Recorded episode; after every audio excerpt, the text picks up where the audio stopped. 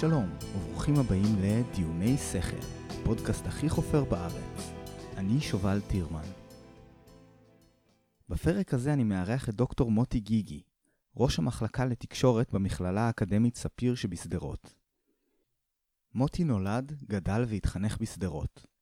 הוא למד אלקטרוניקה ומחשבים בתיכון, ובתחילת שירותו הצבאי למד לקורס טכנאי אלקטרוניקה בחיפה. שם למד את מערכת הטריגו של חיל האוויר, והעביר את שירותו הסדיר והקבע בבסיס עובדה ליד אילת. לאחר הצבא, מוטי בילה שמונה חודשים בחברת קומברס, ואז החליט לנטוש את עולם ההייטק וטס להודו לחצי שנה.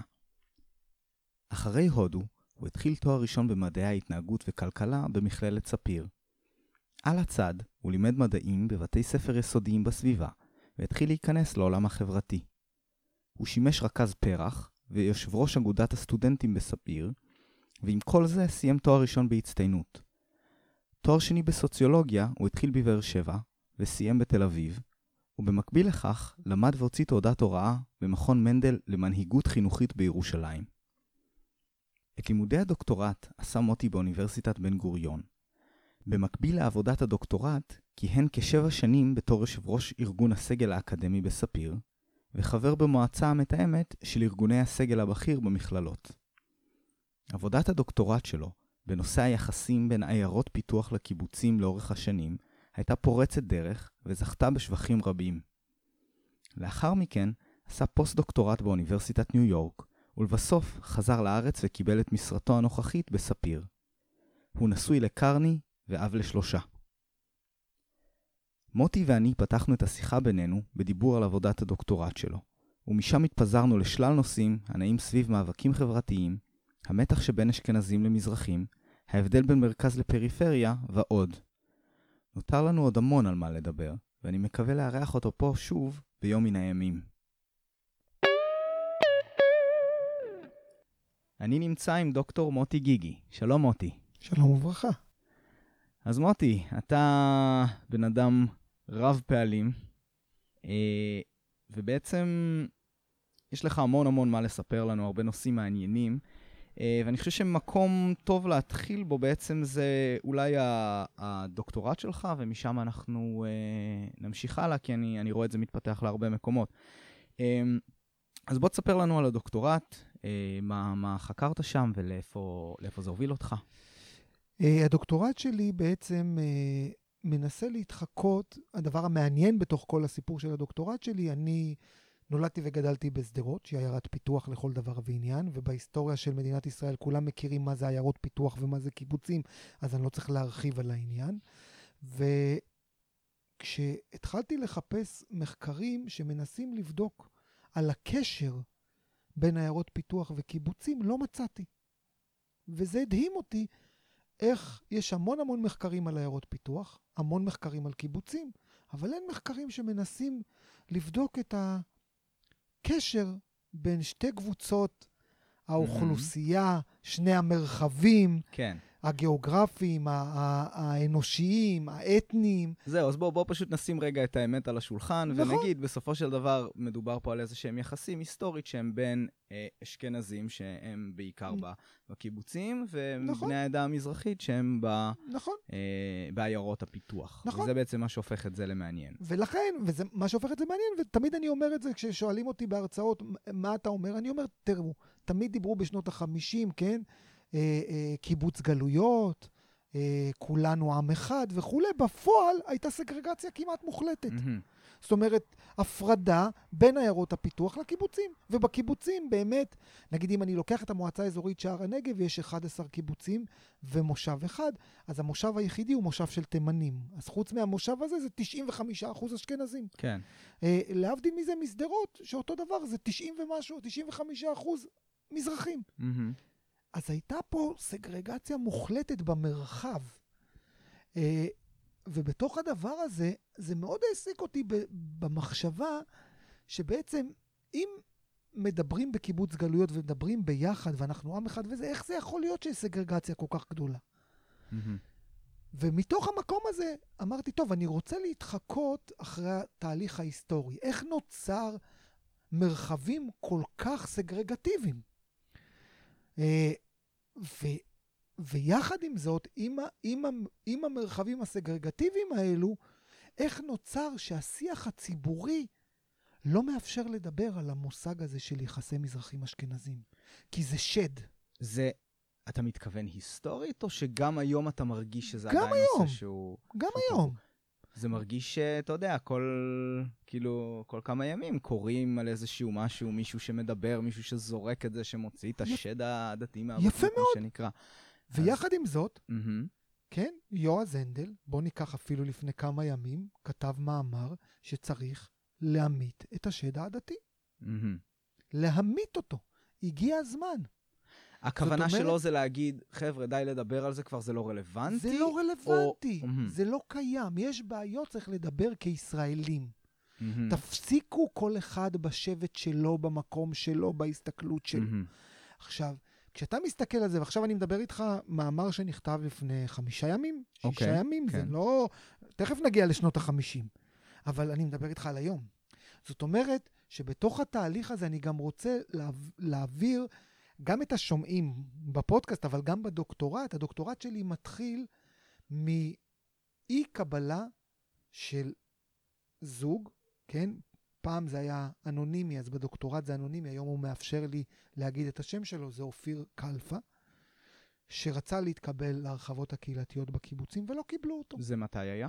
ב-אלפיים ושתים עשרה. אלפיים ושתים עשרה, ממש אתמול בבוקר. אתמול בבוקר, והוא הגיש בגץ. אהם. הוא הגיש בגץ כנגד זה שאמרו לו חוסר התאמה למרקם היישובי. Mm.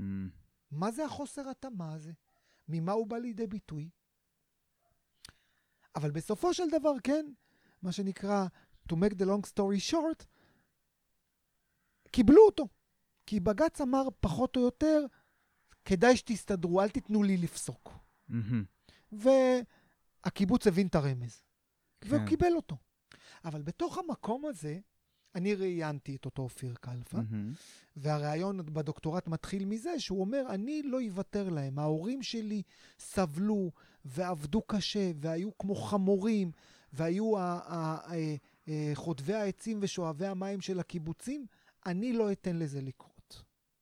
ואני אומר, איך ב-אלפיים ושתים עשרה, אותו אופיר קלפה בעצם לוקח בחשבון מה שקרה בשנות ה-שישים. Mm-hmm. מה הרלוונטיות של ההורים שלו למציאות שלו באי קבלתו להרחבה הקיבוצית, ולמה הוא רוצה להיות בהרחבה הקיבוצית? כן, זו שאלה מצוינת.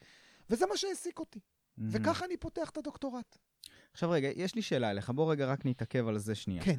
Um, בעצם הקיבוץ הזה, הוא, הרי, אוקיי, אתה מסתכל פה על מקרה אחד, וזה מאוד מאוד מפתה לקפוץ למסקנה שאי התאמה, וישר לראות את זה, וזה גם המסקנה שאני הייתי קופץ אליה.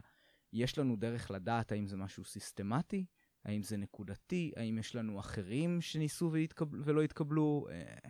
קודם כל, קודם כל זאת שאלה מצוינת. אי אפשר להתעלם. אבל אין נתונים, אז אנחנו לעולם לא יכולים לדעת. Mm-hmm. כי זאת ועדה שאין לה חובת דיווח. Mm-hmm.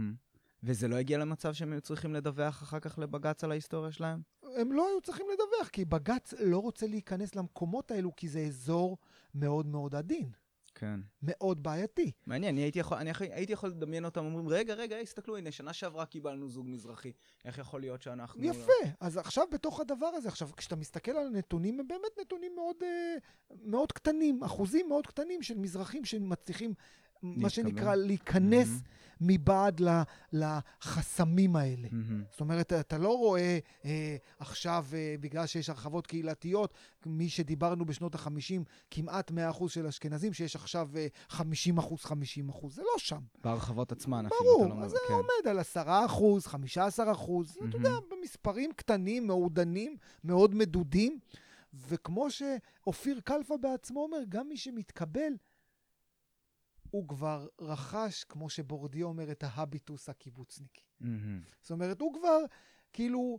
הוא לא בא לשם בשביל לשנות את הקיבוץ, בדיוק, הוא בא כדי להשתלב. הוא לא מזרחי בהוויה שלו, כבר, כמו שנוהגים להגיד בשפה היומיומית, הוא משוכנז לגמרי. Mm-hmm. זאת אומרת, מהבחינה הזו, אז המספרים, אני הייתי מאוד שמח. אני הייתי מאוד שמח שהיו אומרים תשמעו. לפתוח את הספרים. ברור. כן. עכשיו אין לקיבוצים אינטרס כזה.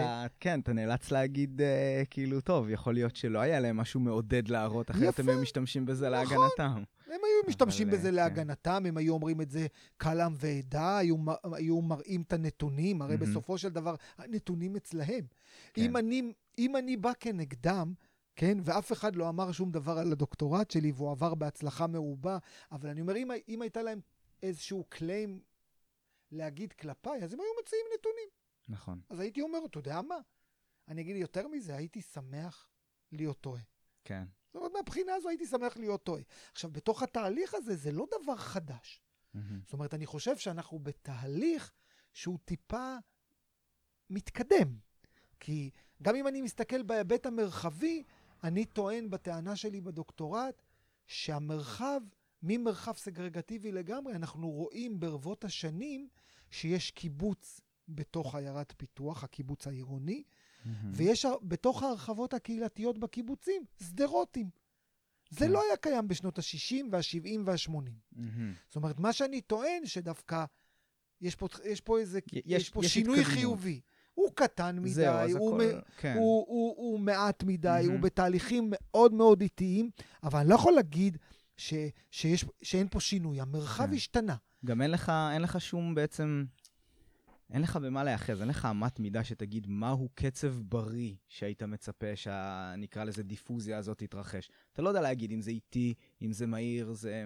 כן, כי עכשיו... במה, במה אתה, על, מה, על מה אתה תסתכל? איפה, איפה הדבר הזה קרה יפה. בצורה אז, אז עכשיו בהסתכלות, טובה בעולם? בהסתכלות רחבה, בהסתכלות רחבה, כאילו מקרו-חברתית, אפילו מקרו-עולמית ביחסים של צדק ושוויון, אתה אומר בצורה מאוד הסתברותית, אוקיי?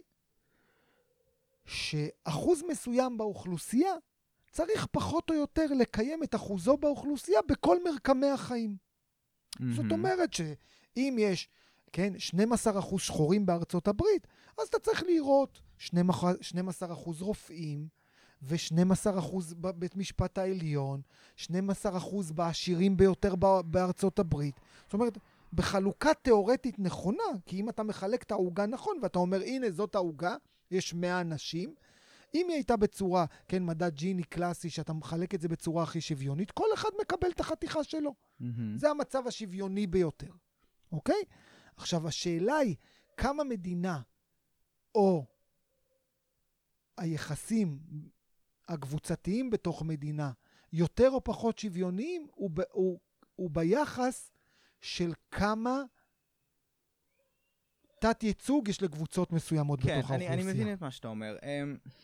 כן, אני, אני אשים סייג קטן מהצד שלי, ואולי אנחנו לא נסכים על זה, אבל אה, תראה, כמובן כשזה נוגע לעניינים של אה, עדות וגזע, בטח, כל הדברים האלה, זה, זה נעשה סופר רגיש ו, ויותר בעייתי, אבל אני יכול לתת לך דוגמה, שעד כמה שאני יודע, נגיד, אם אתה תסתכל על גברים ונשים, בהרבה מאוד תחומים אתה לא תראה את ה-חמישים חמישים שיש לך באוכלוסייה, אבל יהיה נאיבי מאוד להניח שהדבר הזה נובע רק מתוך אמ, איזשהו עוול היסטורי, קונסטרוקציות חברתיות, דברים בסגנון הזה. יש, ושוב, אני מקווה שאני לא אגיד פה משהו שהוא יותר מדי שנוי במחלוקת. קיימים הבדלים בין גברים לנשים, הדברים האלה מבוססים. יש מחקרים שמראים על מדינות מאוד מאוד שוויוניות.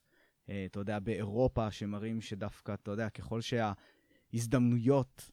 אובייקטיבית מסתכלים ואומרים ככל שהפער בין ההזדמנויות הלך והצטמצם גם במקומות, בתחומים מסוימים בחיים ראו דווקא הבדל שיש, זה תמיד באחוזים, כן, אתה לא יכול להסיק על, על, על בן אדם אחד, על אינדיבידואל אחד, זה מאוד מאוד חשוב להגיד, אתה לא יכול להסיק על בן אדם אחד שום דבר, כשאתה מסתכל על הסטטיסטיקות, אבל להניח שבחברה מושלמת, נגיד ונלך דווקא על הכיוון ההפוך עכשיו, חמישים אחוז מעובדי הגנים, גני הילדים יהיו גברים, אני קשה לי מאוד להאמין שזה יהיה המצב גם בחברה השוויונית ביותר בעולם. אני פשוט חושב ש... ובכוונה לקחתי את הדוגמה הנגדית, ולא לא, לא השתמשתי במשהו טעון כמו נגיד נשים בהייטק, כי מה אני יודע, אין לי מושג, אני לא יודע מה, מה אמור להיות שם, אבל ספציפית בגני ילדים אני יכול באמת באמת, אם אני הייתי צריך להאמר, גם בחברה המושלמת ביותר מבחינה אה, שוויונית, ש, שתיתן את כל הדברים האלה, ולא תחנך גברים להיות, אתה יודע, תחנך גברים בצורה באמת שווה וזהה והכל וזה, קשה לי להאמין שנגיע למצב של חמישים אחוז גננים. אז... אז, אז פה אנחנו לא מסכימים, וזה בדיוק המקום שאני דווקא כן רוצה אה, אה, אה, להסביר בצורה מאוד מדויקת את, כנגד הדברים שאתה אומר. Mm-hmm. כי למה? כי קודם כל אני מניח הנחה מאוד פשוטה, שיש הבדלים בין נשים לגברים, אבל זה לא אומר שצריך להיות הבדלים שבאים לידי ביטוי ביחסי אי שוויון. זאת אומרת, זה בדיוק, אם אנחנו מסתכלים על, על התיאוריות פמיניסטיות, כן? בין, ה, בין הפמיניזם הליברלי שאומר, אין הבדל בין נשים לגברים, כן? Mm-hmm. שזאת נקודת ההנחה שהייתה לפמיניזם הליברלי, אמר, יש הבדלים בחינוך שנשים מול גברים מקבלות, ברגע שנעשה שוויון, כן? בין הנשים לגברים בכל ה... חוקים וההזדמנויות, אז ייפטר האי שוויון בין נשים לגברים. אבל תיאוריות פמיניסטיות מתקדמות בכלל לא חושבות ככה. אוקיי? הן מניחות נקודות הנחה שהמבנה החברתי, כן? זה ההבדל בין מה ש, מה שתיאוריות פמיניסטיות מדברות בין סקס, כאילו מין, לבין ג'נדר, מה שנקרא מגדר. זאת אומרת, בתוך הדבר הזה יש פה מערך שלם חברתי שבעצם מפעיל מנגנונים חברתיים שמייצרים את האישה ואת הגבר במקומות שהם נמצאים בו. עכשיו, אני יכול להגיד לך בצורה הכי פשוטה, בוא נלך בדברים הכי קטנים, כן? Mm-hmm. לפשט את זה. תינוק בוורוד, תגיד בו תינוקת. תינוק בכחול, תגיד תינוק. כן, כן? אנחנו, אנחנו נגיד, אני יכול להגיד לך שאני ואשתי, עם הבת שלנו, יפה. ספציפית על עניין הצבע, מאוד מאוד חשוב לנו שהיא תחווה את כל הצבעים ולא תתכנס למשהו. יפה, אבל כל הזמן, עכשיו זה ההבדל בין המקום של קבוצות או יחידים שמתנגדים, כן? זה בדיוק מה שסוציולוגים מדברים על הפער האפיסטמי, כן? הפער התודעתי בין הפרט לחברה. אתה תעשה את זה, אבל כל פעם ש... יש לך בן או בת? בת. בת, אז כל פעם שתלביש את הבת בכחול, יגידו איזה חמוד. אה, חד משמעית, זה קרה המון. יפה מאוד. אנחנו מנסים לא לקחת את זה. וזה בדיוק בין המקום שלך כאדם שרוצה לצאת כנגד... ברור, ברור, יש השפעות חברתיות. אבל זה לא רק בהיבט הזה.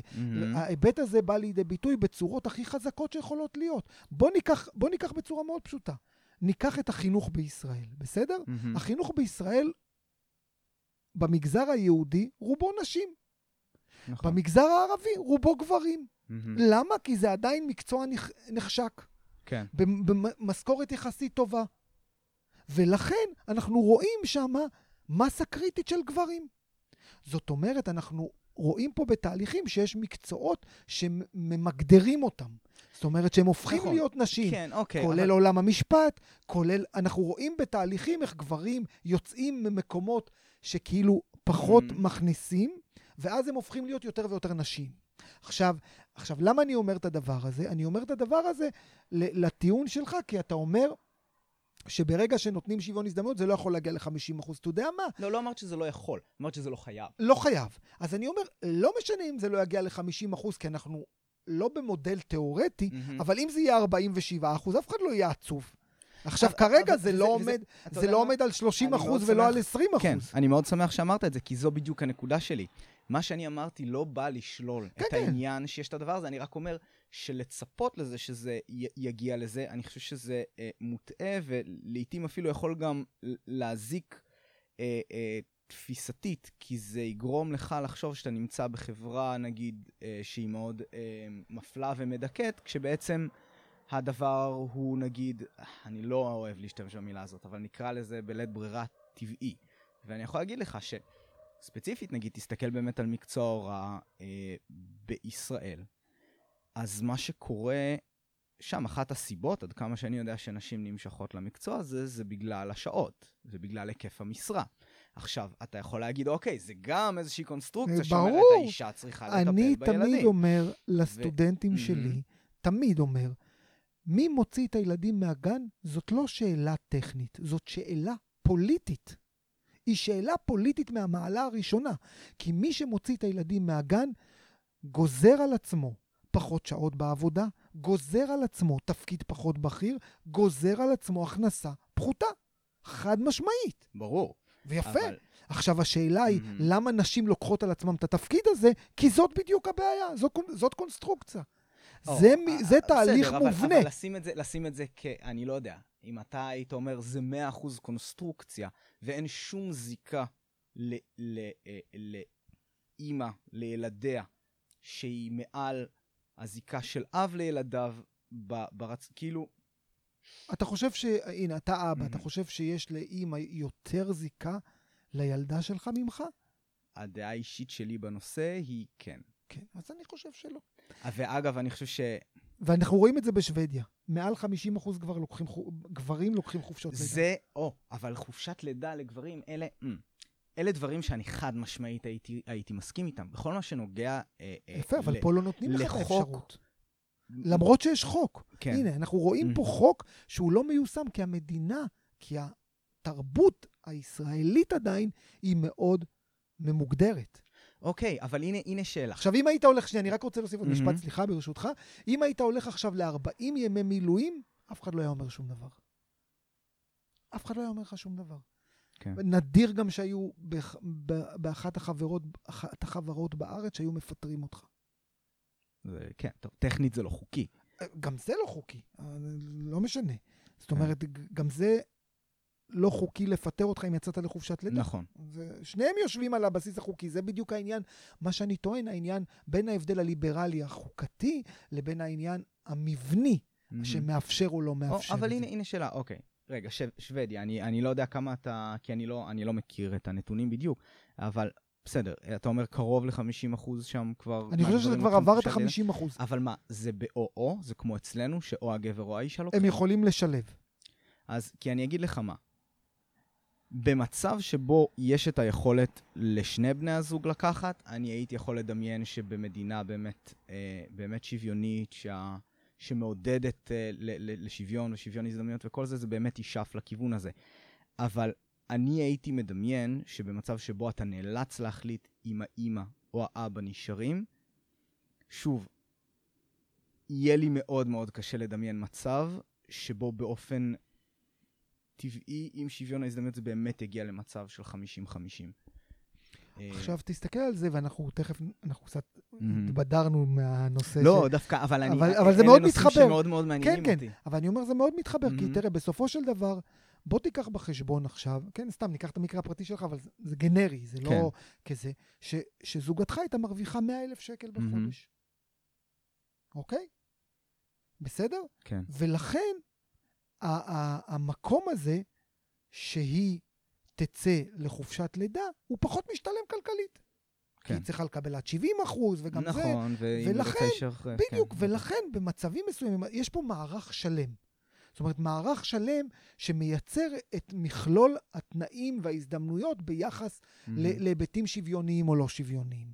ולכן, אז מערך השיקולים שאנחנו לוקחים, אתה צודק, גם אני נתתי לזוגתי לקחת את, הש... את החופשת לידה, כי זה היה נכון יותר כלכלית. אין ספק, אנחנו פועלים גם עם... לא, מ... אנחנו, ההחלטה ממרחבים... שלנו, אני יכול רק להגיד לך שהיא, כאילו, הצד הכלכלי בה היה הרבה פחות משמעותי. אני לא יכולתי לדמיין מצב שבו אמ, אשתי תהיה מוכנה לעזוב את, ה, את הילדה בשלב מוקדם.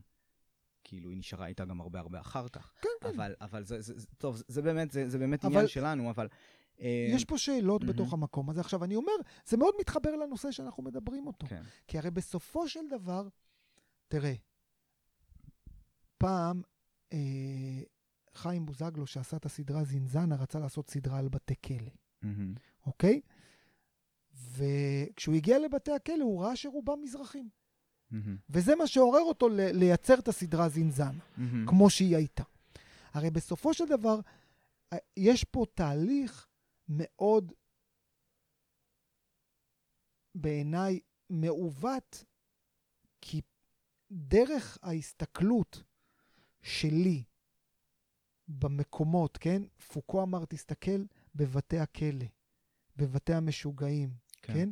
ודרך זה תבין את השוליים של החברה. Mm-hmm. אוקיי?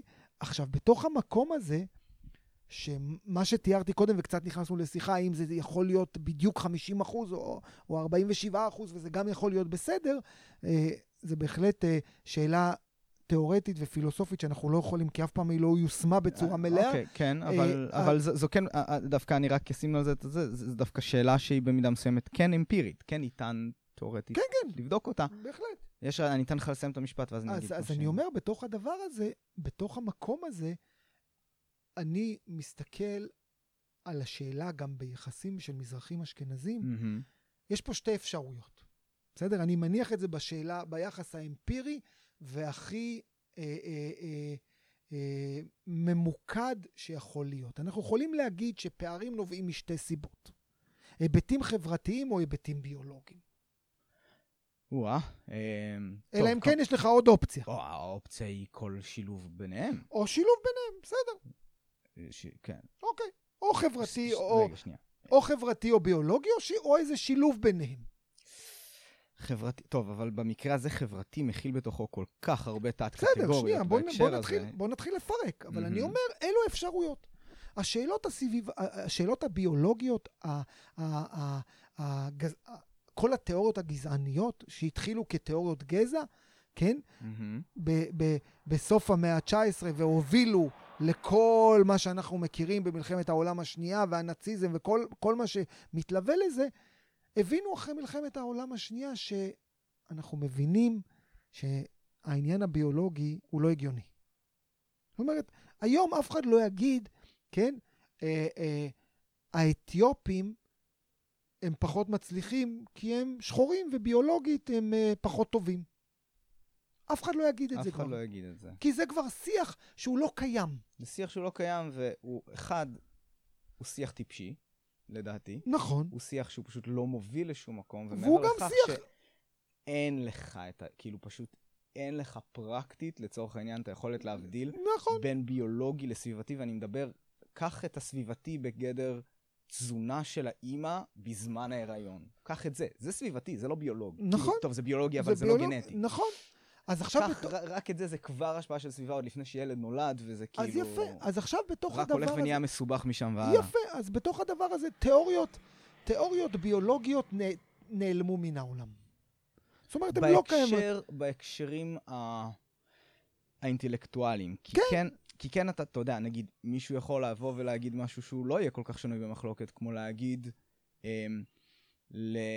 לשחורים מקניה יש נטייה גנטית לרוץ טוב יותר מלבנים מסין. זה ההבדל, זה ההבדל, זה ההבדל שאנחנו הסוציולוגים עושים בין גזע להגזעה או גזענות. הרי אנחנו אומרים, יש שחורים, אנחנו רואים שיש שחור ויש לבן, יש ביניהם הבדלים, הבדלים גזעיים. אבל האם, האם ובאיזה דרך אנחנו מייצרים עליונות של קבוצה אחת על השנייה לאור ההבדלים. Mm-hmm. הבדלים יש. כמו שאמרתי לך, גם יש הבדלים בין נשים לגברים. אני לא מניח שאין הבדלים. Mm-hmm. בהחלט שיש. אבל האם, האם ההבדלים האלו בין נשים לגברים או בין שחורים לבנים מייצרים יחסי היררכיה? ברור שלא. עכשיו, בתוך המקום הזה, מתוך המקום הזה, אני מנסה להבין מהם המנגנונים החברתיים שמייצרים פרקטיקות, כן? שמייצרים פרקטיקות שבעצם הופכים את ההבדלים האלו ליחסי mm-hmm. כוח. Mm-hmm. אוקיי? אני אפילו אסביר את זה קצת בצורה אחרת, כי פה הייתי קצת, קצת אקדמי. Mm-hmm. כן? זאת אומרת, בסופו של דבר אני אומר, מה בי כגבר, כן? ותכף נגיע גם למזרחים וגם לשחורים, וגם, מה בי כגבר יש לי פריבילגיות שלא עשיתי בשבילהם כלום. אוקיי? מה שבהגדרות הקלאסיות בסוציולוגיה אומרים ההבדל בין סטטוס שיוכי לסטטוס הישגי. סטטוס שיוכי נולדתי, נולדתי ל, למשפחה עשירה מאוד. אוקיי, אז לא עשיתי עם זה, לא עשיתי שום דבר.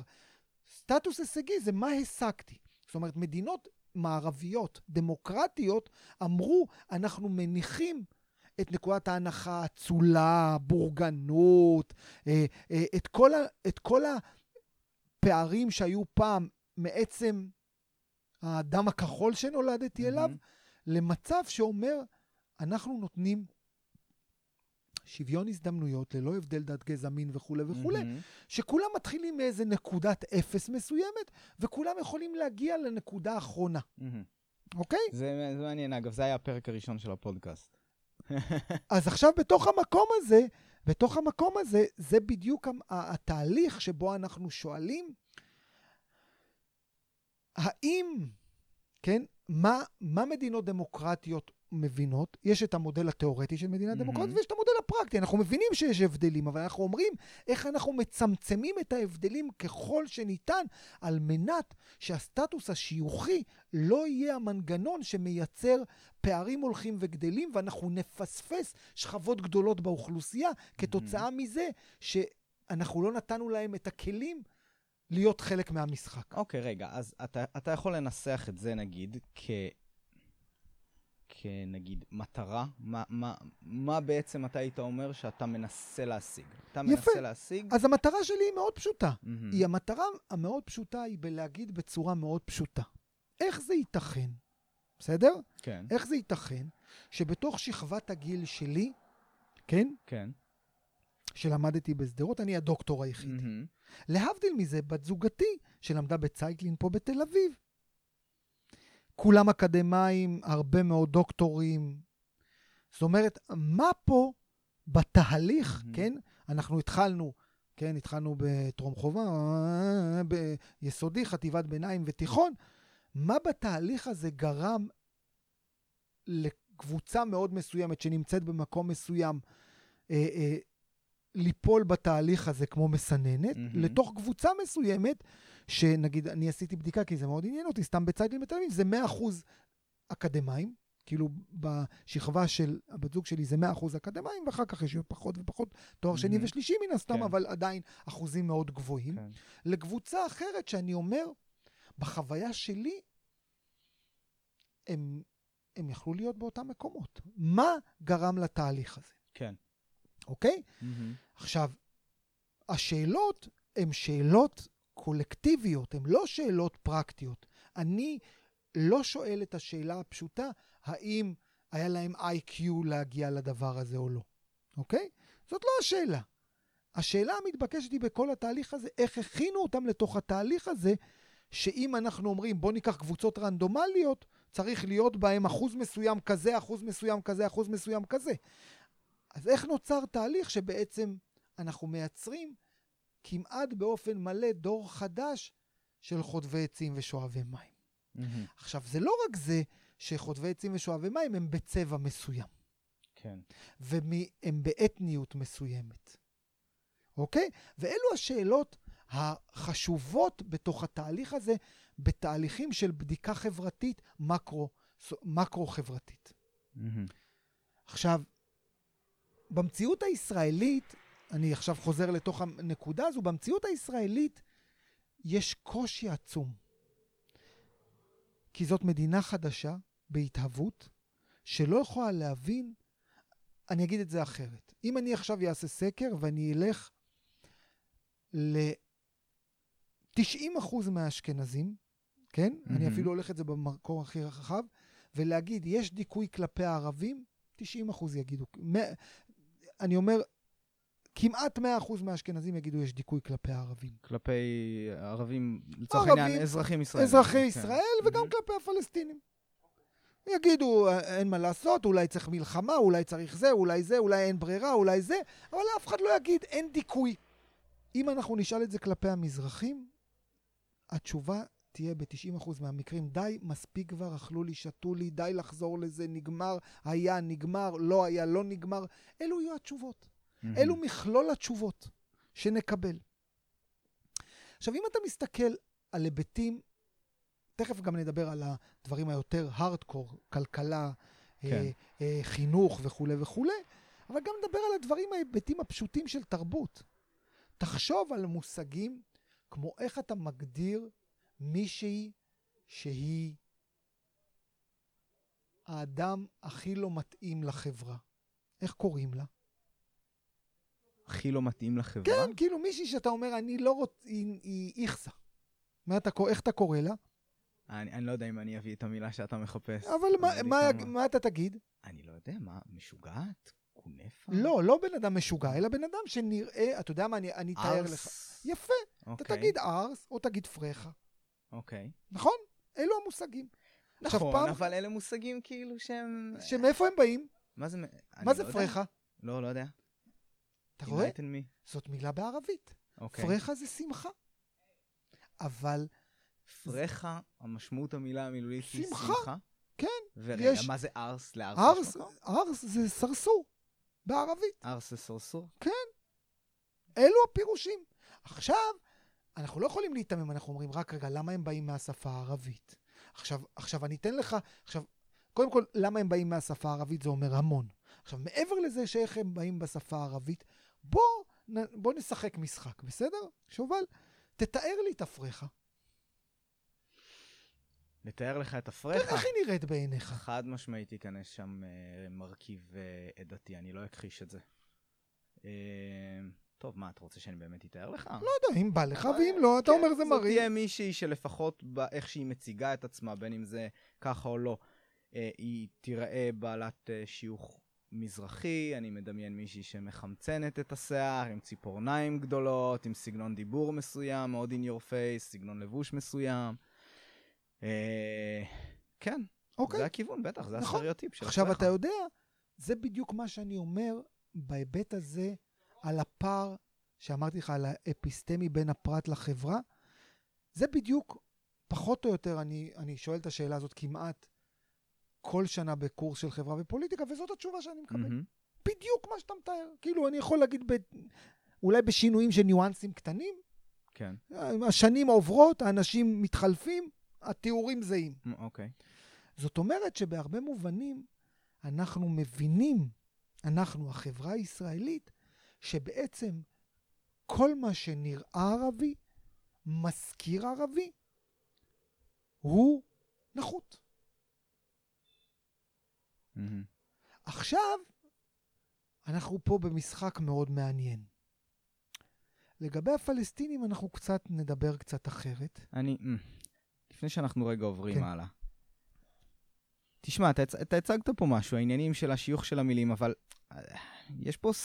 סלקטיביות מסוימת. לצורך העניין, הרבה מאוד מהמילים שמתארות גם מגניבות, או מילים כאלה שהם של, אתה יודע, מה, מה יש לנו? אני חושב שסבבה, אחלה, דברים כאלה, אני לא יודע, חלקם בטח מ... נכון? יש כל סבבה, מיני מילה מילים בסגנון הזה, כן. יאללה כזה, סבבה דברים ויאללה. כאלה ש... יש הרבה מאוד מילים שאנחנו שאלנו מערבית שהם דווקא מתחברים להוויה שהיא מאוד, אתה יודע, חברתית ונעימה בהקשר חיובי.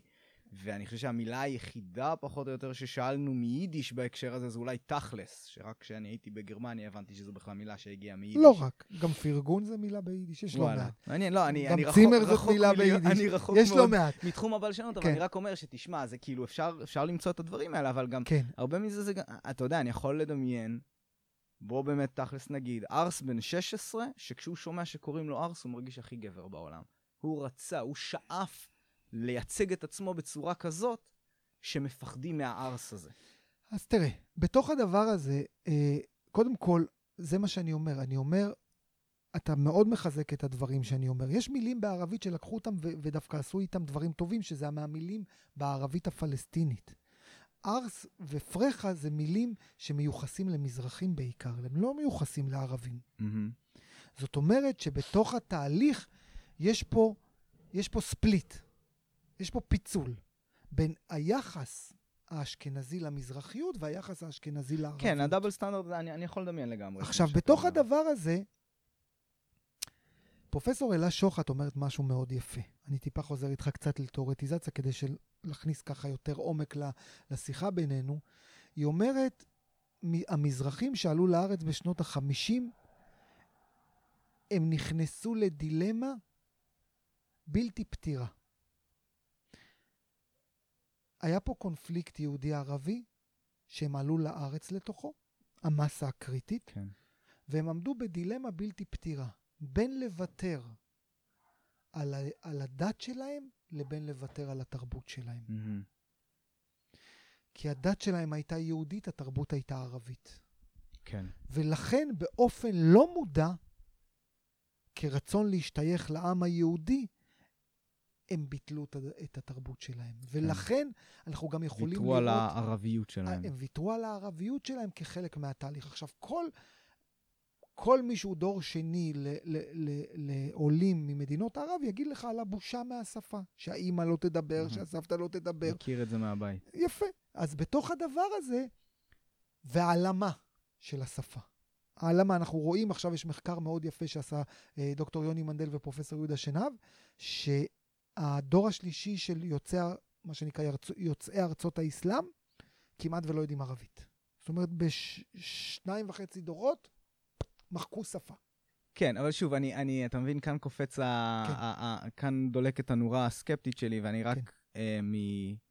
שוב, כל מה שיש לי בהקשר הזה זה אנקדוטות, אין לי מספרים, אבל אני, אני יכול לספור מספר סיפורים שאני נתקלתי בהם, בעיקר בצבא, של עולים מרוסיה, עלייה מרוסיה שהיא הייתה, אתה יודע, זה לא אותו דבר כמו תרבות ערבית, זה תרבות של הרוסים, היא דומה יותר לאירופאית מאשר לערבית, נגיד ככה. הרוסים שמרו יחסית על השפה שלהם. חלקם, אבל אתה תשמע גם לא מעט סיפורים שם, של כן, כאלה כן. שלא הסכימו לדבר עם ההורים שלהם רוסית, בהחלט. שביקשו לשנות את השם שלהם. אין לי ויכוח. דברים איתך. כאלה, וזה אנחנו מדברים פה על שנות התשעים. אין, אה, אין ויכוח איתך. ודבר איתך. נוסף, אתה יודע, אתה מדבר על שפה, אני לא יודע, כמה לדעתך דור שלישי לעולים הם מדברים יידיש. זה אני... אני יכול להגיד לך, כי אני, אני נגיד, אני אישית מכיר, אימא של חבר שלי, אה, היא הולכת עד היום להצגות ביידיש. כן. אבל, וזה זה מאוד חשוב לה ונוגע לליבה, אבל היא לא הייתה חושבת, נראה לי, בחיים שלה לנסות למד את הילדים שלה את זה. אני לא כל... חושב שהיא אפילו תראה בזה ערך. קודם כל, אין לי ויכוח איתך. התהליך של המחיקה נעשתה דו-כיוונית. התהליך המחיקה נעשתה דו-כיוונית, ואין לי שום ויכוח mm-hmm. עם זה. העניין, אני אגיד, שני הבדלים בתהליך, פה זה נעשה מרצון, פה זה נעשה בכוח, ודבר שני, אנחנו צריכים את הערבית, אנחנו פחות צריכים את היידיש. Mm. אני חושב שצריך לשמור אותה. או, חד משמעית. אני, חד אני, משמעית. אני, עד היום אני מזועזע, מזועזע שזה לא חובה ערבית בבתי הספר, גם מהכיתות המוקדמות. נכון. ואני משגע אותי, כי אתה יכול להגיד לשני... הצדדים מהקשת הפוליטית, תיאורטית אמור להיות אינטרס. אתה יכול להגיד, השמאל, בוא נלך רגע על באמת סטריאוטיפ שמאל-ימין הקלאסי. השמאל, חובבי הערבים, בטח שהם ירצו לדעת לדבר ערבית. הימין, מפחדים מהערבים, בטח שהגיוני שהם ירצו לדעת ערבית. מה הם צריכים שכשהם יישבו וערבי ידבר זה שהם לא, לא ידעו מה, מה הוא אומר? אני יכול להגיד לך שאני בצבא, שיצא לי לעמוד במחסומים, והיו כאילו, דיברו ערבית לידי, ואני הרגשתי כמו אידיוט, הם מבינים את מה שאני אומר, אני לא מבין את מה שהם אומרים. נכון. אז אני אומר, קשה לי למצוא טיעון נגד ללמד ילדים ערבית, וזה פשוט לא, לא קורה. אבל זה בדיוק פשוט היה. לא קורה. ועכשיו, בתוך הדבר כן. הזה, mm-hmm. כסוציולוג, ולא אדם שחובב קונספירציות, אלא כאדם סוציולוג, mm-hmm. שמנסה להבין לא רק מה יש, אלא גם מה אין, ולמה האין הזה נמצא. זאת אומרת, למה העין הזה נמצא? זאת אומרת, למה בחוקים צריך ללמוד מכיתה זין? למה עכשיו בחוק הלאום הופכים אותה משפה שנייה לשפה מרכזית, אבל לא שנייה? זאת אומרת, 아, כן, למה, זה... למה בתהליך, בתהליך הולך וגדל אנחנו מקרסמים באי ידיעה שלנו? זה בעצם הופך אותנו לתלויים בקבוצה מאוד קטנה של אנשים, שיהיו המגשרים בינינו לבין מאתיים מיליון איש מסביבנו. כן.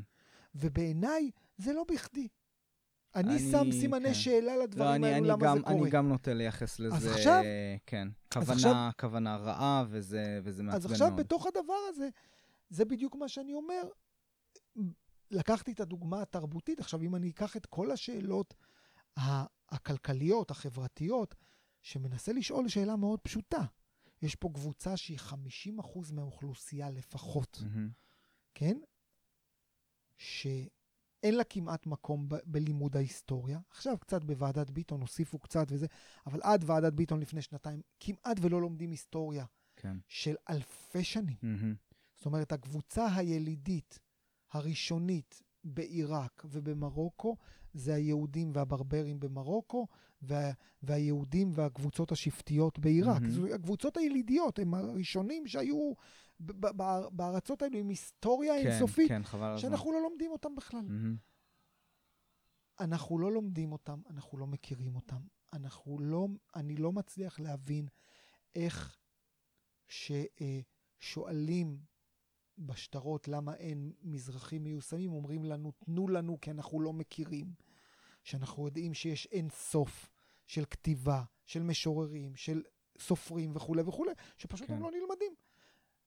שאנחנו מבינים שעד היום אין אף נשיא אוניברסיטה מזרחי, אין, אין ראש ממשלה.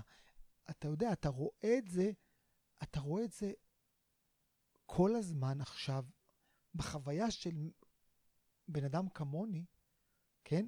כן. אני, אני הייתי באוניברסיטת תל אביב, הייתי באוניברסיטת בן גוריון, במסלול של תואר שני, של דוקטורט, הייתי בין המזרחים היחידים בכל מקום. זאת אומרת, ואנחנו מדברים על אלפיים וחמש עשרה, אלפיים שש עשרה.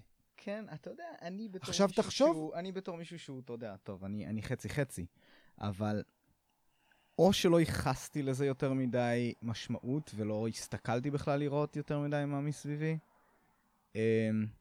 או שבאמת הרגיש לי שהיה, אצלי באוניברסיטה, ואני למדתי בבאר שבע, בבן גוריון, בוא נגיד, זה לא קפץ לי לעין. עכשיו, אני לא אתפלא אם המצב היה שבטח זה לא היה חמישים חמישים, אני בטוח שזה לא היה חמישים חמישים, בטח היה פחות, אבל מעניין, לא יודע, אולי בגלל שאתה דווקא באמת גדלת בסדרות, אני אין... גדלתי עמוק במרכז, אולי הדבר ספק. הזה יותר קופץ לעין. מעניין. אז אין ספק בתוך הדבר הזה, יש קשר בין הדברים. למה יש קשר? למה אני קורא לדוקטורט שלי מעמד ומרחב וזהות? הרי הפיזור האוכלוסין של, של רוב המזרחים לפריפריה ולעיירות mm-hmm. הפיתוח, יצר תהליך שיש קשר mm-hmm. בין המעמד הכלכלי, כי המעמד הכלכלי שלהם נמוך יותר, כן. לבין הזהות האתנית שלהם, כן? כן? לבין המקום, המקום הפיזי. כן. עכשיו, ככל שאתה מתרחק מהפריפריה, אז הזהות יש לה מקום, אבל הוא יותר קטן. עכשיו, אם אתה תגיד לי, תשמע, אני יכול להגיד לך בתוך המקום שלך, מתוך, רק ממה שאמרת, אז אתה היית מעמד בינוני, בינוני נמוך, של שילוב, מה שנקרא מעורב, באחד הערים הגדולות. Mm-hmm. למה אני אומר את זה? מתוך ידיעה סוציולוגית, לא בידיעה אישית. ולכן, המקום הזהותי מקבל פחות מקום, גם כי אין לגיטימציה במציאות הישראלית לדבר על זה. Mm-hmm. זה לא נעים. זאת אומרת, כל מי שמדבר על הזהות, בדרך כלל ישתיקו אותו ויגידו לו, תפסיק, אתה מחרחר מלחמה, אתה מחרחר ריב, 아, אתה, אתה, מייצר, כן. אתה מייצר תהליך שהוא בעייתי מאוד למציאות הישראלית. הבעיה, עכשיו, הבעיה הגדולה בעיניי זה ש... איך שאני רואה את הדברים, יש אמת בשני הצדדים. אני חושב שיש אמת בשני, בשני הצדדים האלה. אני חד משמעית חושב שעדיין הפערים הם גדולים, וזה לא במקרה.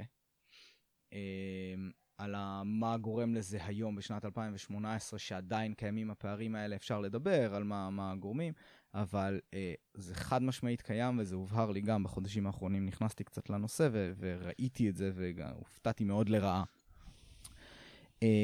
אתה יודע, אבל, אבל מצ... מצד שני, אתה לא יכול, בעיניי, כבאמת כמישהו, כ...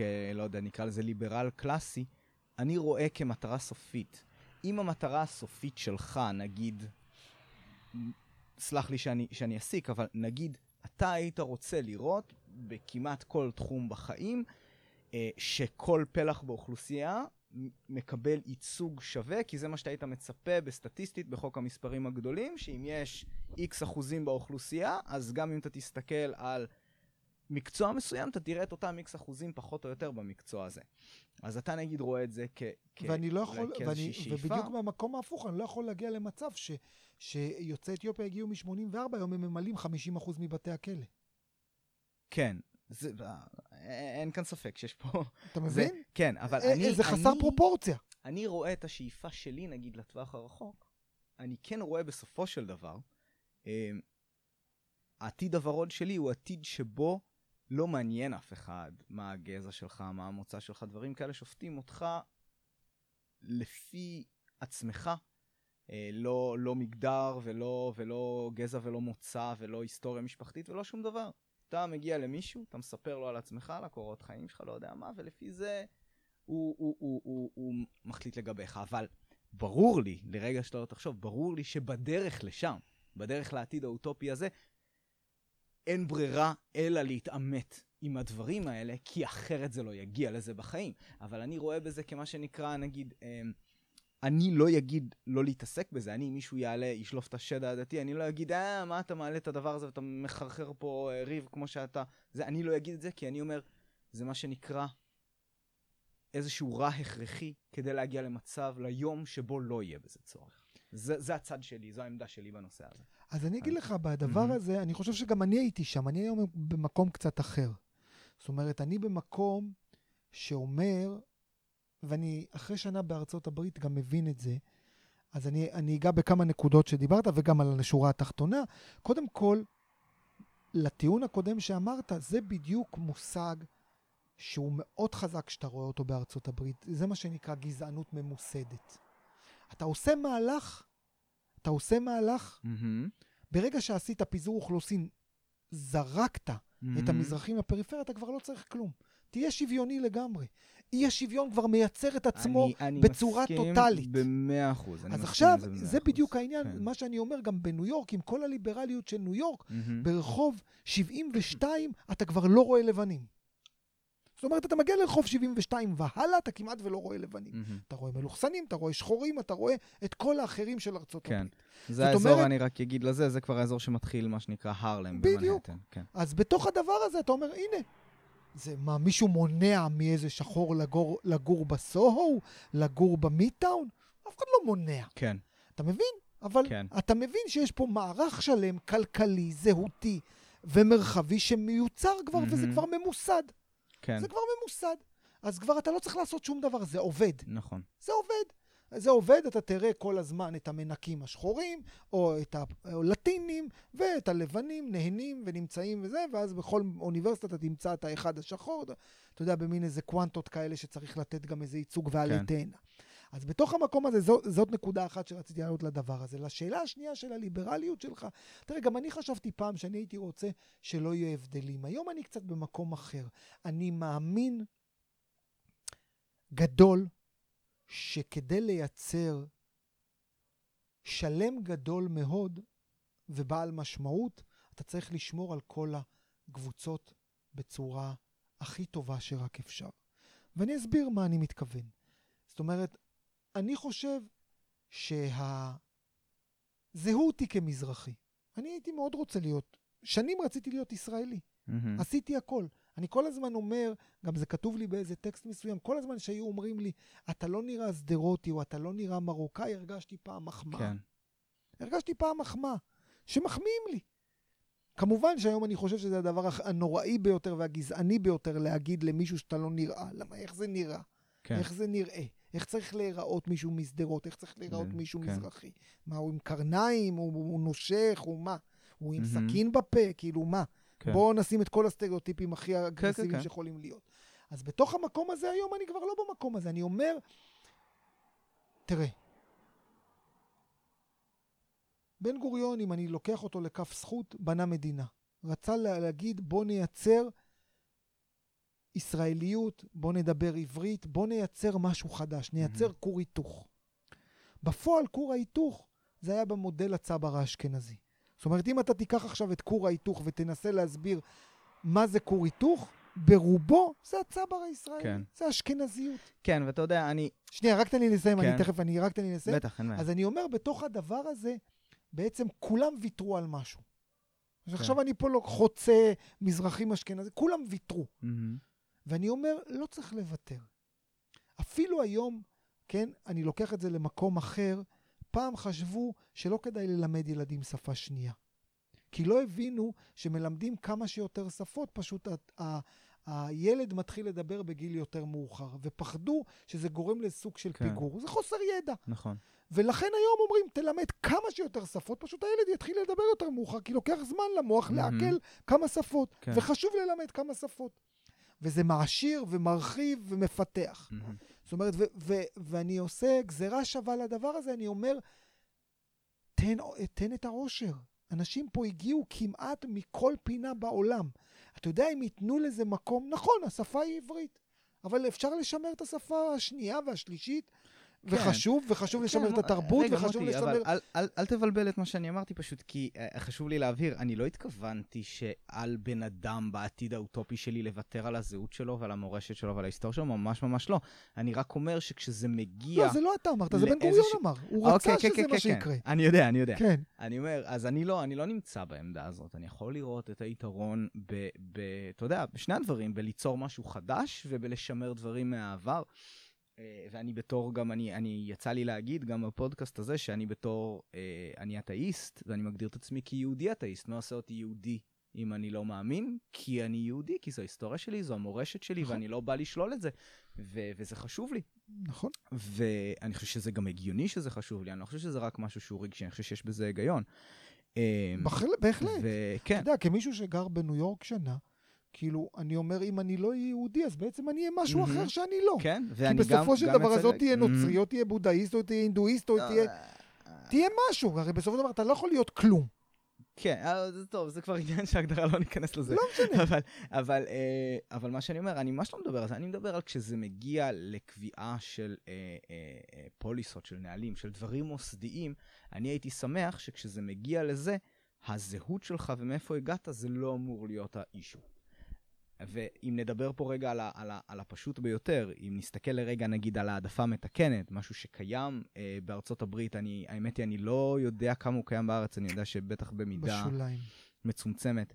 אה, אז בעולם האידיאלי שלי אין כזה דבר, מה, ישאלו אותך אם אתה מזרחי בשביל שיהיה לך קל יותר להתקבל לאוניברסיטה, בעתיד האוטופי שלי אין כזה דבר כזו שאלה בשאלון כניסה לאוניברסיטה, אבל במצב הלא אוטופי שאתה רוצה להגיע לדבר הזה, זה צעד הכרחי שאתה חייב לקחת, ככה אני רואה את זה, כדי מה שנקרא, אתה דיברת פה על, ה, על ה, לא יודע, אולי על המעגלים האלה, שבן אדם שכבר שמו אותו בפריפריה, לא צריך שכבר אקטיבית תהיה אפליה, כבר עשו את זה בעבר, ומעכשיו זה כבר מתגלגל הלאה מדור לדור. זה מה שנקרא רפרודוקציה. אתה צריך לקטוע את המעגל, אתה צריך לעשות צעד התערבותי, אה, פעיל, כדי לשבור את המעגל הזה, כדי שאולי בעתיד אתה תוכל להגיע למצב שבו אין לך צורך לעשות את זה יותר. נכון. עכשיו, בתוך התהליך הזה, רק אני רוצה להוסיף משפט למה שאתה אומר, ואני מאוד מסכים עם, עם, עם מה שאתה טוען. אני אומר, בסופו של דבר, לאורך כל ההיסטוריה הישראלית, כן? קבוצות מזרחיות מחו על, מחו על מנת לייצר צדק חברתי. לאורך כל ההיסטוריה. בהתחלה שמו אותם ללעג ולקלס, כמו הפנתרים השחורים, כמו מרד ודי סליב. היום לאט לאט הם מקבלים את המקום שלהם mm-hmm. בהיסטוריה, כן. ובהיסטוריוגרפיה. אבל אם אתה קורא את הפרוטוקולים, את הוועדות, אתה יודע, דוד בן ארוש ישב בכלא. ישב בכלא, לא עוול בכפו, הוא לא עשה כלום. כל, כל מהותו היה להגיד חברים, לזעוק, על אי צדק. כן, ת, תלך אפילו עוד לפני זה, נגיד, זה ש... אני, אני מנצל פה ידע שצברתי בתקופה האחרונה, לקראת השיחה הזאת, אבל אני הבנתי שלא נתנו להם אפילו לקיים הפגנות באופן חוקי. ברור. איזה מין דבר זה? ברור. אתה לא נותן למישהו לקיים הפגנה באופן חוקי, מה הוא יעשה? לא יפגין? ברור. הוא יפגין באופן לא חוקי, אתה אוטומטית הפכת אותו לפושע. נכון, אבל זה לא רק זה, זה, אתה יודע... זה להכניס אנשי, אנשי שבק לתוך הפנתרים mm-hmm. השחורים, אתה רוצה לחזור אחורה, תמנה כינרת, שהיו חלק מהבנייה של כינרת והעיפו אותם למרמורק. זרקו אותם, חיו שם בתנאים נוראים, כן. ובשנות ה-תשעים בנו מוזיאון בדגניה, בכינרת, ו- ותמנה כינרת ביקשו להזכיר אותם, ולא הסכימו, והגישו בגץ, ובגץ לא היה כנגדם. ואמרו להם, תזכירו אותנו, אנחנו עבדנו, אנחנו חלק, מה... כן. חלק מהקיבוץ. אמרו בשום פנים ואופן, אתם לא חלק מהקיבוץ. ועל זה יש הצגה שלי נקראת יש לי כינרת עם גבי אמרני, mm-hmm. ודקל שפל צמרת, איזה סרט דקומנטרי שיהודה ניני, פרופסור יהודה ניני עושה. זאת אומרת, על כל, על כל ההיסטוריה הזאת אנחנו רואים בתהליכים, מא... מא... אפילו לפני קום המדינה, בתהליכים שבאו וראו שזה מושרש עמוק בתוך התפיסה הקולוניאלית, האירופאית, וגם חלק מהאנטישמיות שחוו. יהודי אשכנז, mm-hmm. שהם באו איתם, הם באו עם, עם תפיסות. בטח. מאוד מאוד מסוימות של מה זה הדבר הזה, הלבנט, מה זה, הרי אנחנו קוראים את הרצל, מה הרצל רצה? רצה את ישראל כחומה אל מול, חומה של גרמניה אל מול הלבנט. זאת אומרת, mm-hmm. התפיסות היו תפיסות מאוד מסוימות, שאיתם הם באו, וה... וצריך גם להוסיף ולהגיד, זאת אומרת, המד... מדינת ישראל לא נועדה למזרחים. היא במקור. תולדה כן, של א... האנטישמיות באירופה. כן, זאת אומרת, תוכנית באירופה. המיליון כן. של mm-hmm. בן גוריון היא, היא ב-ארבעים ושתיים, ב-אלף תשע מאות ארבעים ושתיים, לאור זה שמתחילים להבין שיש יש שואה, והמון יהודים שהיו צריכים להגיע לא יגיעו. זאת אומרת, שם מתחיל, כן. מתחילה המחשבה להביא יהודים מארצות ערב. כל התנועה הציונית, כן. כן. התחילה באירופה, נכון. וכשהיא התחילה, אף אחד לא לקח בחשבון את יהודי ארצות ערב, נכון. זה לא היה חלק מהתוכנית. נכון. אז בתוך הדבר הזה, זה, זה בדיוק תהליך שאני חושב בתוך המקום הזה שהוא מאוד בריא. יש פה שתי קבוצות שנלחמות על משאבים, נלחמות על תודעה, נלחמות על תרבות, נלחמות על ההישגים שלהם בהקמת המדינה גם. Mm-hmm. ובתוך המקום הזה אני חושב שמה שקורה בעשר השנים האחרונות, זה, זו תופעה, שהרבה פוחדים ממנה, אני חושב שזאת התופעה הכי בריאה למציאות הישראלית. אתה יכול להגדיר אותה, לקרוא לה בשמה? כן, מה, מה? כי לראשונה, mm-hmm. אתה יודע, זה כמו שרואים אדם שכל לילה יוצא מהבית שלו וצועק וצורח, וכולם מתעלמים, כן? כן. וכולם יודעים שהוא המשוגע השכונתי, אבל אף אחד לא רוצה להגיד שום דבר.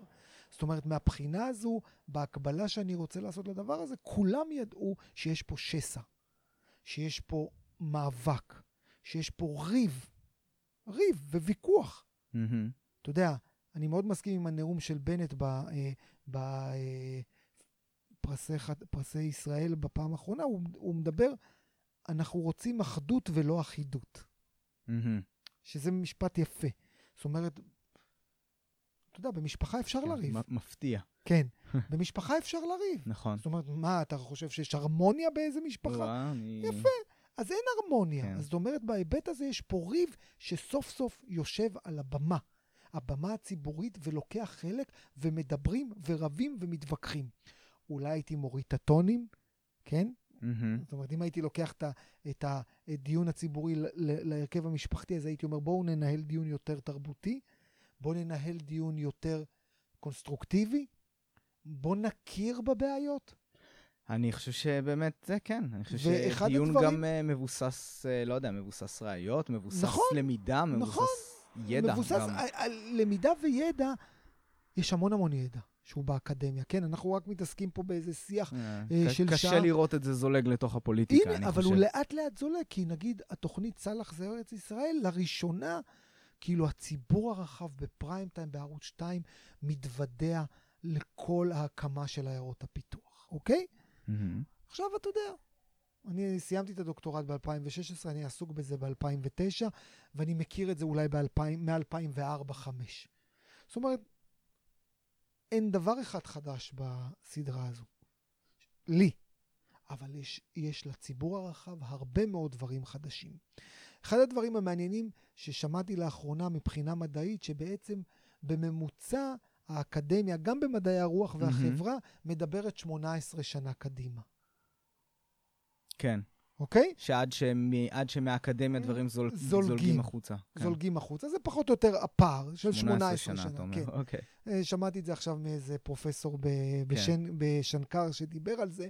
אז, אז זה פחות או יותר. Mm-hmm. זאת אומרת, דברים שהיו קיימים באמת בשיח האקדמי בערך שמונה עשרה שנה בממוצע, עכשיו מתחילים להגיע לשיח הציבורי ומקבלים גושפנקה. ואני שומע, כי אני נפגש, והמון אנשים, בגלל שגם מכירים את הדוקטורט שלי, רוצים לשמוע. לראשונה, זה מרתק אותם, זה מעניין אותם, חשוב להם לדעת. ואני אומר לך עכשיו, בזמן שהשיח הציבורי עיירות הפיתוח, עכשיו האקדמיה מתעסקת בתקופת המעברות.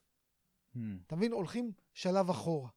שעכשיו מדברים, זו תקופה שלא נחקרה, וכמה חשוב לדבר אותה, ולחקור אותה, ולחשוב אותה, ולייצר אותה. אז עכשיו, אני מאמין שעוד עשור או, או עשור וחצי יתחילו לדבר על המעברות וכל התהליכים שקרו במעברות. אני אמרתי, תצא סדרה על זה, זה יהיה מאוד מעניין. ותצא סדרה, ותצא סדרה, אין ספק בכלל בתוך הדבר הזה. מעניין. אז בתוך, בתוך המקום הזה, יש פה משהו שהוא בעל משמעות לנסות להבין את, ה, את התהליך המאוד מעניין שקורה בתוך המרחב הישראלי, בתהליך ההקמה של המרחב הישראלי, והשינוי. כי מה שאני טוען גם בדוקטורט, אני ככה חוזר לדוקטורט, שהמרחב משתנה. כמו שאמרתי גם בהתחלה, יש קיבוץ עירוני בתוך שדרות. זאת אומרת, לראשונה בתוך עיירת פיתוח, יש את זה בשדרות ובבית שמש. זה הוקם ב-שמונים וארבע. זאת אומרת, זה לא היום. כן. זאת אומרת, והחשיבה על זה התחילה בתחילת שנות ה-שמונים. כן. בכלל ההתחדשות של קיבוצים עירוניים התחילה ב-שבעים ושלוש, המחשבה ב-שבעים ותשע זה הוקם בשכונת הבוכרים בירושלים. Mm-hmm. קיבוץ בראשית. אז בתוך הדבר הזה פתאום אתה רואה תהליכים של שינוי שקורים במרחב. אז אתה, אתה אומר באופן כללי, המגמה בעיניך היא חיובית? המגמה... יש סיבה להיות אופטימיים? אני בן אדם אופטימי, אתה יודע, הסוציולוגיה מראה לי המון פסימיות, אני האופטימי באישיות שלי. כן. זאת אומרת, וזו אמירה של אה, אה, אחד מהאנשים מהסקולת פרנקפורט, כל הזמן אה, באים אליו, אמרו למרקוז, היו אומרים לו, אתה אבי אבות הפסיכולוגיה, הסוציולוגיה הפסימיסטית, מה אתה הולך כל היום להפגנות? הוא אמר, כסוציולוג אני פסימי, כאדם אני אופטימי. כן. זאת אומרת, מהבחינה הזו, כאדם אני אופטימי, כי אני אומר, אנחנו, השאיפה היא לחיות ביחד. אם כל אחד יתבצר בעמדותיו, אנחנו לא נגיע לתהליך שהוא בעל משמעות. אבל כדי שלהכיר, כדי שנגיע לתהליך חיובי, יש פה שני צדדים. אחד, שהמזרחים יתחילו להרגיש בבית, כי הם לא מרגישים בבית, המון המון זמן, להרגיש יותר בבית. והאשכנזים יכירו בזה שנעשו פה עוולות. כן. ובהכרה, אני, אני גם מבדיל את זה בין הכרה לאשמה, ובין הכרה ואחריות לאשמה. אני לא צריך שתהיו אשמים. כן. אני, אני אומר, אני רוצה שתהיו, תיקחו אחריות. נעשו פה דברים שלא היו צריכים לעשות. אתה... ובתוך המקום הזה, ובזה אני, כן. תמיכה לזה, ואני אומר, הכרה, ריפוי, זה, זה הסלוגן של חטיפת ילדי תימן, הכרה וריפוי. Mm. זאת אומרת, בואו תכירו בדבר הזה, ויהיה פה תהליך של ריפוי. זאת אומרת, זה התהליך שבו אנחנו אומרים, נעשו פה דברים, זאת הייתה מדינה חדשה, זה תקופות קצת אחרות, זה הסתכלויות אחרות. אנחנו רואים את זה גם בכל העולם, הקנדים כן. גם כן עכשיו הודו בחטיפת ילדים, האוסטרלים הודו בחטיפת ילדים, ווא. זאת אומרת, בוריג'ינלים הם הודו ב- ב- באינדיאנים, זאת אומרת, זה לא דבר חדש. כן. אז בתוך הדבר הזה, אבל כן צריך הכרה ותהליך ריפוי בתוכנו, אם אנחנו רוצים באמת לקיים איזושהי חברה תקינה. אני ארחיב את זה ואני אגיד שאני חושב ש... אני לא יודע אם זה המשך של אותה מגמה שאתה מדבר אליה, אבל אחת המטרות של הפודקאסט הזה היא דווקא באמת לנסות לדבר על נושאים שהם לא פשוטים, ואני רואה שאני ואתה, יכול להיות שיש לנו, אנחנו רואים את הדברים קצת אחרת. אני חושב שזה חשוב לעצור ולהבהיר ולנסות לתת גם לצד השני, לתת לו את ה... פרשנות הסלחנית של מה שהוא אומר, ואם באמת אנחנו נחתור פה לסיום, אבל פשוט ב- ב- מה שאתה אמרת קודם זה שנגיד, אתה תראה אנשים מתעצבנים על זה ששולפים את הקלף העדתי הזה פתאום, ומה אתם מדברים על זה וכל מיני כאלה. אני חושב שמספיק שאתה תבוא ואתה תעשה סדר לאנשים, ואתה תגיד להם משהו בסגנון של חבר'ה, אנחנו לא אומרים שאתם היום אקטיבית מפלים, אנחנו אומרים, שנעשו פה דברים, ואי אפשר להתכחש להשפעות של הדברים האלה גם היום.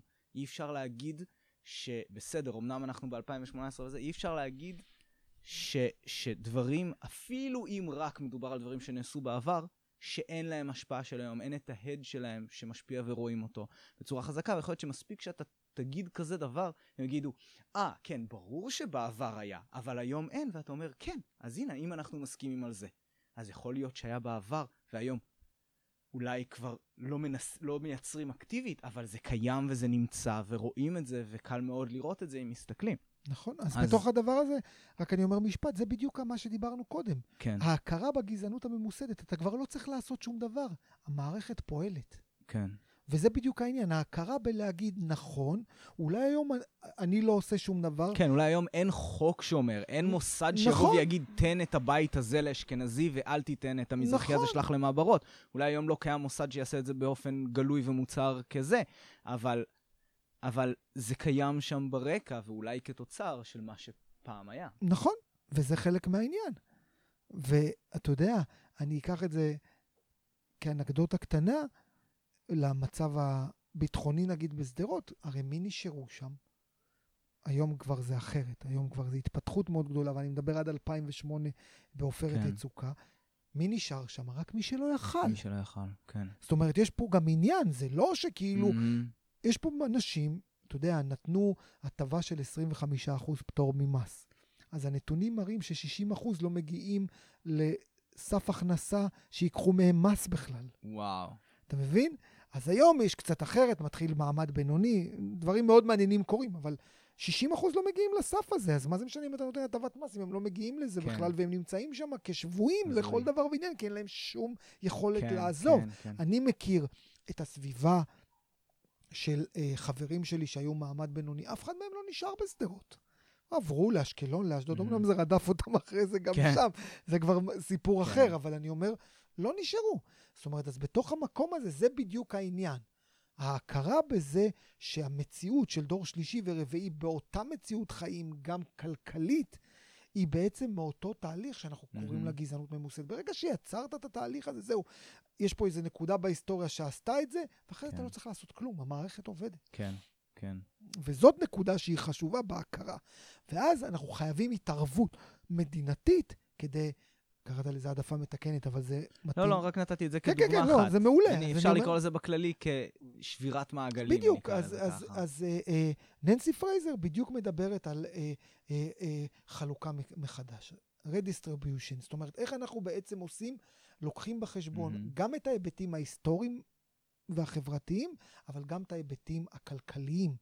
יש פה מחירים, כן. שאנשים שילמו בתוך הדבר הזה בצורה הכי פשוטה. כן. זאת אומרת, אפילו אתה יכול לקחת אנשים מעמד נמוך שזרקו אותם, כן, זו אותה מילה, כי אין ברירה אחרת להגיד, mm-hmm. זרקו אותם בסדרות בשנות ה-חמישים, והם עבדו חי... כל חיים מאוד קשה, כן. והגיעו לבית, והגיעו לחנות, ומישהו אחר שיכל להגיע לגבעתיים והגיע לבית וחנות, לא אנשים עשירים שעבדו כל חיים קשה. כן. אבל הערך של הבית והחנות שלהם שווה שישה או שבעה נכן. מיליון שקלים, ופה זה לא שווה אפילו מיליון. נכון. אלו גם מחירים שאנשים שילמו. ברור. וגם כן. אותם צריך לקחת בחשבון. בסדר גמור, כן. אני חושב שאני ואתה, זה, זה מעניין. אני, זה מסוג השיחות שאני מאוד מאוד אוהב, כי אני מרגיש... שיש המון נושאים שאנחנו מסכימים עליהם, ויש המון המון נושאים שאנחנו מאוד לא מסכימים עליהם, וזה מעניין, מעניין לנוע על הקו הזה של הבן לבן. אז, אז בזאת אנחנו נראה לי מגיעים לסוף השיחה שלנו. מוטי, היה לי נפלא, אני מרגיש שאנחנו לא נגענו בחצי ממה שרצינו, אז אתה בטח עוד שנה תשמע ממני שוב, אם תרצה כמובן. אני אשמח. באמת, תודה רבה שהסכמת להשתתף. בבקשה, היה לי כיף. ותודה רבה למאזיננו, ואנחנו נתראה בפרק הבא של דיוני סכר.